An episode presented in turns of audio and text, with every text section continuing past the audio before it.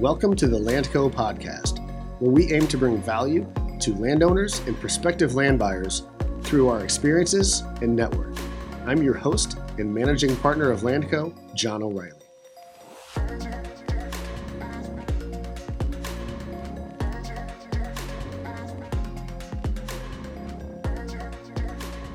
Hey guys, welcome back to the Landco podcast. So we are um, back at it with Ryan and Matt tonight for episode number two, uh, which is February in the uh, year-round uh, whitetail hunter. So, uh, welcome guys. Thanks for joining us. Thanks, man. Happening. Yeah, Ryan's got the fancy camera. We're, we're not exactly sure why his camera looks so much better than ours, but we'll get I'm the least techie of the three. so- Yeah, we'll get to the bottom of it. Um, so I'm going to kind of open this and then again um, let these kind of roll. These guys kind of roll. But um, we we chatted a little bit before it started, and, and I'll kind of paraphrase what they were saying. Um, this should be a, a little simpler episode than last time because um, it's largely a continuation of what they were doing last month. Um, it sounds like next month they will ra- ramp up into some some new activities, but um, we talked about what shed hunting, stand location stuff. I know we did a little frost seeding. Um, I know Ryan's um, been, um, you know, hitting the equipment kind of hard, getting that ready. Of course, he's got a more to handle, but um, does that sound about right? Ryan, you been in the woods yet, looking at sheds? Yeah, I spent a lot of hours in there uh, walking. Uh, the nice thing about now that the snow's off, you know, the, the trails are very, very pronounced. I mean, you can see them obviously when the snow's on the ground, but right now they're just mud highways. So it's kind of going hand in hand because you're looking for antlers. And while you're doing that, at least for me, uh, I'm also scouting. And that is going hand in hand with maybe tweaking some stands that we had already talked about doing in January, which we're also doing in, in February. And I think, Matt, you're the same way. Um, Absolutely. do it, you know, as you're walking, spending, you know, hours, countless hours and miles and miles, of boots on the ground, uh, looking for, for sheds and, and doing inventory, seeing what bucks made it, whatnot. Um, you're able to, to go along and get these, find these areas that you otherwise may not go into after say March or April. Um, that's that's what I'm doing right now as far as the shed hunting. I'm using it in conjunction with uh, uh, out of season scouting. Sound about the same for you, Matt? Yeah, absolutely. You know, as as Ryan said, you know, a lot of these places where we're doing some shed hunting right now, we don't go into them. You know, uh, once spring hit or just after spring. You know, if I'm going to be out looking uh, for sheds in some of these sanctuary areas or parts of the woods that I don't normally go into, I want to have a purpose there. I'm going to be doing some scouting and seeing where the beds are at and where these deer are traveling in and out of, just to kind of know where I want to put um, not only some existing stands where I want to move them to, but also you know some new stand locations as well. Plus, it also gives you um, uh, some better ideas. If you know, with technology, we're able to use, uh, you know, wireless cameras. You know, uh, that come back. You know, uh, on the on the uh, uh, cellular network uh, or email network, whatnot, to where you might be able to pinpoint some really key areas to put cameras in. Now that you're not, you don't have to go in there to pull cards. Um, sure. Also identified about a dozen of those areas that we will definitely jump on to sneak in, put a camera in, um, and just probably even put a solar panel on it. So we we may not even go in there for you know at least three to four months, um, and still be able to see where these bucks are traveling and try to. It's just another piece to the puzzle of trying to get on a big deer. Right. Well, how you? So you're getting these pictures, but aren't haven't most of them dropped? No, and that's the next thing I was going to uh, say is that this year, for me, is odd because I've only found five sheds so far. Um, this time last year, I think I was approaching close to 30 at this time last year because of the, the difference in our winter. Uh, we've not had the the extreme cold that we had last Yeah. year, and I think they call that a pol- polar vortex, possibly. I think that's the right terminology. Uh, the first of February, I found some of the biggest sheds I've, of the year, and this year, I remember that. both of you know all of the farms are a lot of our bucks are still holding both sides. Now, I've heard reports from other guys that are spending a lot of time in the woods that they're starting to pick up as far as volume, as far as finding some. So um, this weekend, I will probably spend most of Saturday, and I know all of Sunday walking uh, and probably going into some of the areas that I usually wait to the very end of shed season to go into. Right. Well, so that's since some of those are still carrying, that's good, right? Because then you can kind of track their their movement a little longer. I mean, shed hunting won't be quite as good, but at least you can. Yeah, and trail camera standpoint, you can track them, right? Yeah, and even a much larger picture, it, it shows that, at least for me, Matt and John, is that our deer are not stressed. Uh, the more stress you put on them, the more early they drop, in my opinion. Uh, I don't know if there's a science behind that or what. I just that's just my feeling and, and my, you know, all the years of me doing this. Uh, you know, I've got four or five bucks coming up here behind my house daily. They dropped six weeks ago. Uh, right. And th- these are deer that are somewhat subdivision deer that don't have regular, you know, food plots and and good bedding cover and all that stuff. Uh, and it seems to me that they must have been a lot more stressed hmm. because the deer at the farms in Fulton County are not. They're. I would say there's probably more than fifty percent that are still holding both sides. At least fifty percent. Huh, that's crazy. You guys still, you still have food out there? I mean, yeah. you mowed that? Well, you've mowed some of it, but you still have food out there for them. You, you haven't started disking or anything yet.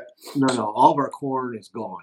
Okay. Uh, this year, just based on what I had read and researched, I left a lot more of our standing beans than I've ever left. I remember we still that, yeah. have probably close to 10 to 12, maybe 15 acres of standing beans that have been virtually untouched. So, huh. yeah, no, I agree with Ryan. It's it's always the, um, at least how I see it, the bucks that have some sort of injury. You know, they're obviously stressed. They always drop first um, for what I've seen over the years. Then it's the farms that we have where there's the least amount of food, where the highest deer density, um, where they seem to drop fairly early this year. Uh, to echo what Ryan said, a lot of our bigger deer, at least, are still holding. Um, but I am hearing reports, you know, from what our our CuddeLink cameras, um, you know, we're able to check just one and see what the rest of the cameras are showing. A lot of these bigger ones um, have kind of, you know, just started to drop. There's still a few that are holding, but we'll kind of get on um, some boots on the ground this weekend too and check out some areas that we haven't been to yet. Cool. So Matt, before we launch this, you were also talking about um, I don't know if you're talking about moving stands or finding new stand locations. So is that from what doing a little scouting on the ground, or is that trail cameras, or what's that? It's a little bit of both. You know, I I compare this, you know, late season of hunting through this time now through February. I compare that a lot. The deer's uh, bedding location and their movement, I compare that a lot to early season of hunting. They bed closer to food. Uh, they don't move around as much. So uh, definitely for some early season stand locations, I like to see what the deer where they're moving now and where their uh, patterns of bed to food are, so that I can kind of make some adjustments for at least early October uh, before the rut kicks up. Because once that happens, they're a totally different animal, and you kind of have to make the necessary adjustments for them. Got it. So you're just kind of making some uh, mental notes or mark it on like Google Map to like, hey, here's where they're moving. If we're going to move some stands, summer, early fall, here's where they're going to be. Absolutely, I could I could make a you know a giant binder full of different maps and notes that I've made on on different locations where um, I think you know this buck is at or where that buck is at and where this stand should be with this wind or you know this moon phase or whatever. But a lot of it stays consistent. It's just little adjustments here and there depending on certain circumstances. Yep. Cool. The thing too is that I, if you guys look looked into my phone and looked at onX and or HuntStand, I mean, you would not believe how much data I have got on those two apps right now. Because as I'm walking, I'm always putting in, you know, a, a, a waypoint or marking a trail show it because you know I always kind of monitor how far I walk because you can you put, go in the tracking part of it and it'll track where you've been and how far you've walked and all that. And as I'm doing that, I'm I'm putting waypoints when I find an area that I that I'm like, oh man, we I've got to get a stand here, and I can make a notation that says north wind, west wind, south wind. Um, oh, you know what I mean, so that I can go back and look at that and say, all right, I'm going to slip in there. I'm going to put a stand. I'm only going to hunt that on a south wind. Absolutely. I, I tend to utilize. I don't know what you use for your weather app. I tend to use a Weather Underground. Uh, weather Underground. Yeah. Uh, it's something you can look at historical weather in the past too, and you can kind of, you know, when I look at a trail cam picture, if I haven't checked it for a week or a few days, I look at the day, what the you know wind was doing, what the barometer was at, and I can kind of you know make some notes and try and get a pattern down on some of these deer so that I know when that certain uh, you know weather pattern comes through again, I can get on that deer. Nice. And you'll kind of cross reference that with trail camera pictures, just kind of see when they move and and what you know mature bucks move. Is that what you're saying? Absolutely.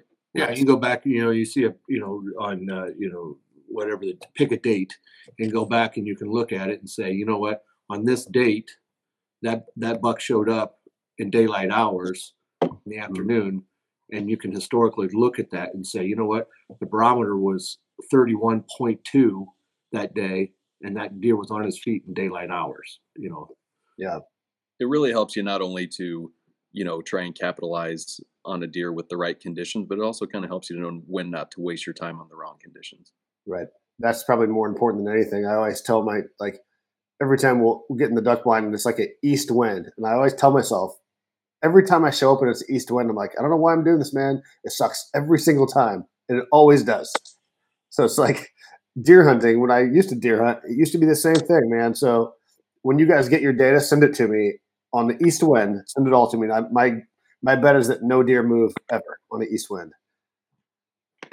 I don't know. Sometimes that you know we don't get east winds too often. You know, in Illinois, I think that that I east know. wind of a rarity, and sometimes those those certain weather patterns that bring about an east wind get those deer on their feet for some reason. I don't know if Ryan, if you've had similar circumstances, but it's been that way for us.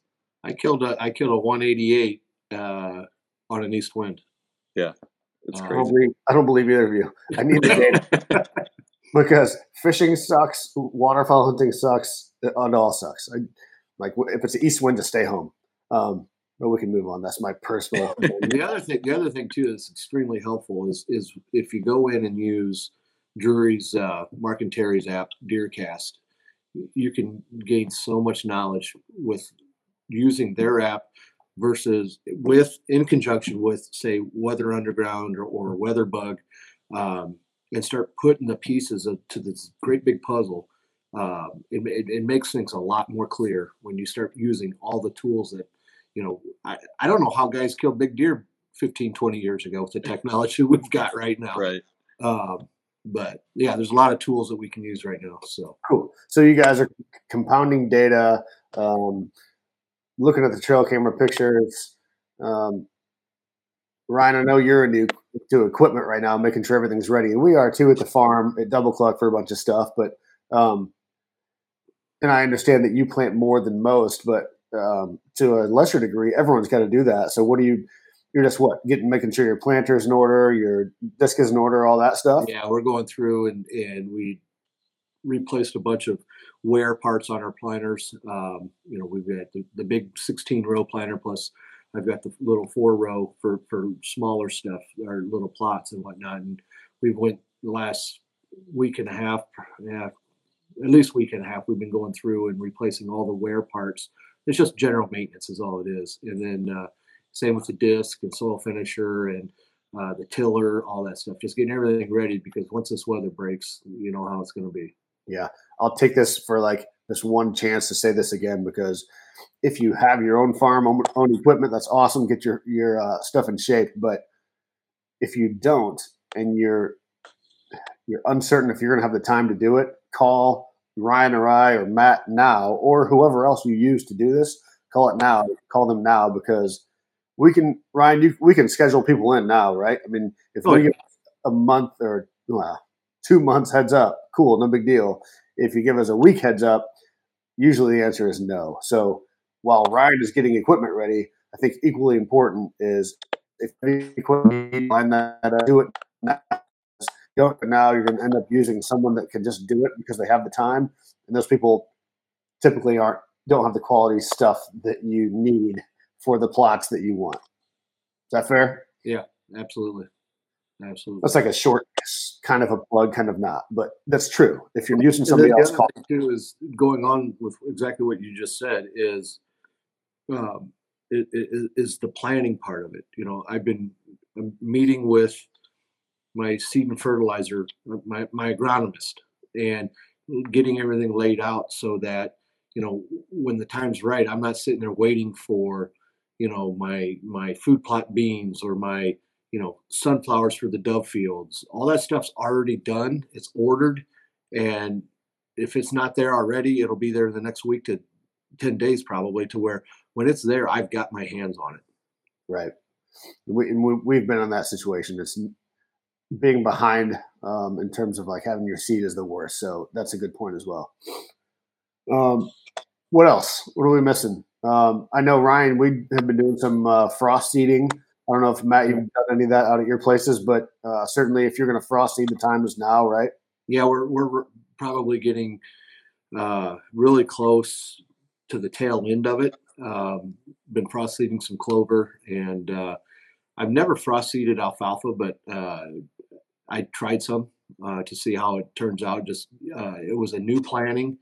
Um, you know, as alfalfa, it puts off a toxin to where you can't interseed it, but it was a uh, it's less than 12 months old, and so from what the research I've done, you're able to do that. So we're going to see how that works. But uh, just finished up frost seeding some switchgrass uh, and frost seeding some uh, ladino clover. Okay, nice. what am I missing? I mean, still do some one thing cutting. I can think of. Yeah, hinge cutting. That's uh, you know, I think we mentioned on the last uh podcast we did this. I had a couple of deer that we were um, watching that have showed up recently. These are deer we get pictures of every year, but it's always, um, you know, at odd times during the season or it's after the season. We're going through and looking at different areas on our property that we can, you know, drop a few trees, create some bedding areas to bring them closer to us. Uh, rather than being so far away that we can maybe draw them in and have a chance at them earlier late season as opposed to them coming after the food is gone where they feel safe uh, currently. Yep. Ryan, you starting to do any of that? Yeah, we're pretty much done now. Um, one thing we are doing is, or will be doing here uh, very shortly, is creating some more access trails that you know some at some point in time during the year i just get so busy we don't get to it and this is the time of year that we try to if we want to try to get into an area undetected or without any restrictions. I'll go in there with the Bobcat and and clear a clear a trail back to a certain area. And this is the time we do it because of the there's there, there isn't any foliage in the timber right now. Uh, nothing is budding out, nothing is leafing out quite yet to where that's a great time to do that. Um, so we're going to be we've started a little bit of it, but we're going to try to wrap that up in the next week to week or two to uh, finish that up. Nice. Um, this kind of reminded me that um, again, we do this the same thing with uh, waterfowl hunting with Jody Graff. I know one of the things that I'm talking about is like, like today I was out shooting elevations because we're like, we're trying to plan on that side any development projects we have. We're going to try to plan it now, so when it's time to do it, um, all we have to do is is go. We don't have to do any thinking or planning. Is is that the case in uh, the whitetail world as well? Like, are you guys planning any new food plots or what you have to do to prep those or you know any dozer work for that sort of stuff is that happening now as well yeah we've got an area on one farm that uh, i'd like to clear is about four acres um, and it's an isolated area that if we were able to we, have got some trees that need to be pushed out with the dozer um, and probably the backhoe as well um, dig them out clear clear out this area get it prepped now so we're not going to be able to do anything as far as planting for spring it's going to be a green plot. Um, and, and, what we're planning on now is putting in a, you know, a, a blend of radishes, turnips, um, and and that sort of a, a mixture in late mid to late August, and then next year go in and maybe plant uh, beans in the spring or something like that. But we're going to try to get all that taken care of the, the excavating part of it in the spring, and then get it all ready to go for a late late food plot in August. Right, for sure. Well, it's it's good to plan all that stuff now because a lot of that stuff, you know, we have a, a, bunch of equipment. Once it gets really big, it's kind of outside of our um, what we can handle. But it's important to get a grasp on how many days you think that'll take and get those guys on the books now because if you don't do that, uh, similar to us in planting, they're uh, you know long gone. You're you know now you're looking at next year. Um, what are we missing? Anything else? I mean, one thing I can think of, um, I mean, it's related to whitetail, but just in general, I mean, if there is anybody interested right now, you know, in having a new place to hunt, they're maybe looking to pick up a lease or they're looking to uh, pick up a piece of property to own before this hunting season comes up. Now is the time to really get out there and um, take a tour of these places if you have any interest whatsoever, because you're going to get a better view and a better idea of the deer movement, the deer where they're traveling, what the property looks like during this time, as opposed to when it gets spring and things green up. It gets a lot harder to, you know, kind of tell what what the layout of a property is like and where the deer are moving through there. Gotcha. Well, cool. Um, yeah, well, I've shown several properties in July and August, and not only can you not tell much, it's also miserable. So, um, is that it?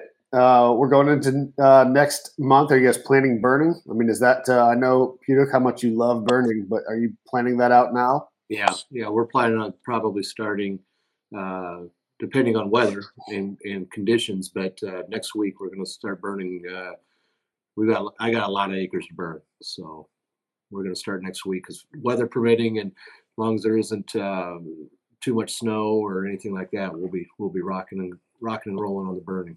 Well, we'll expect some good reports next month then on how many fire departments call. We'll get some video footage of uh, of this year of some of the burnings. It can get pretty interesting. Yeah, but it's also cool. You'll, we'll, you guys will find some sheds, right? I mean, that's yeah. always part of it. That's the best part. The worst part is that you burn, you know, your neighbor's farm down. The best part is you find more sheds. Yeah. But so part of it, I assume, is making sure you're ready for that because I do, you know, we've Ryan and I have burnt hundreds and hundreds and thousands of acres, thousands of acres, and um, if I know anything, I try to distance myself from that probably even more than Ryan.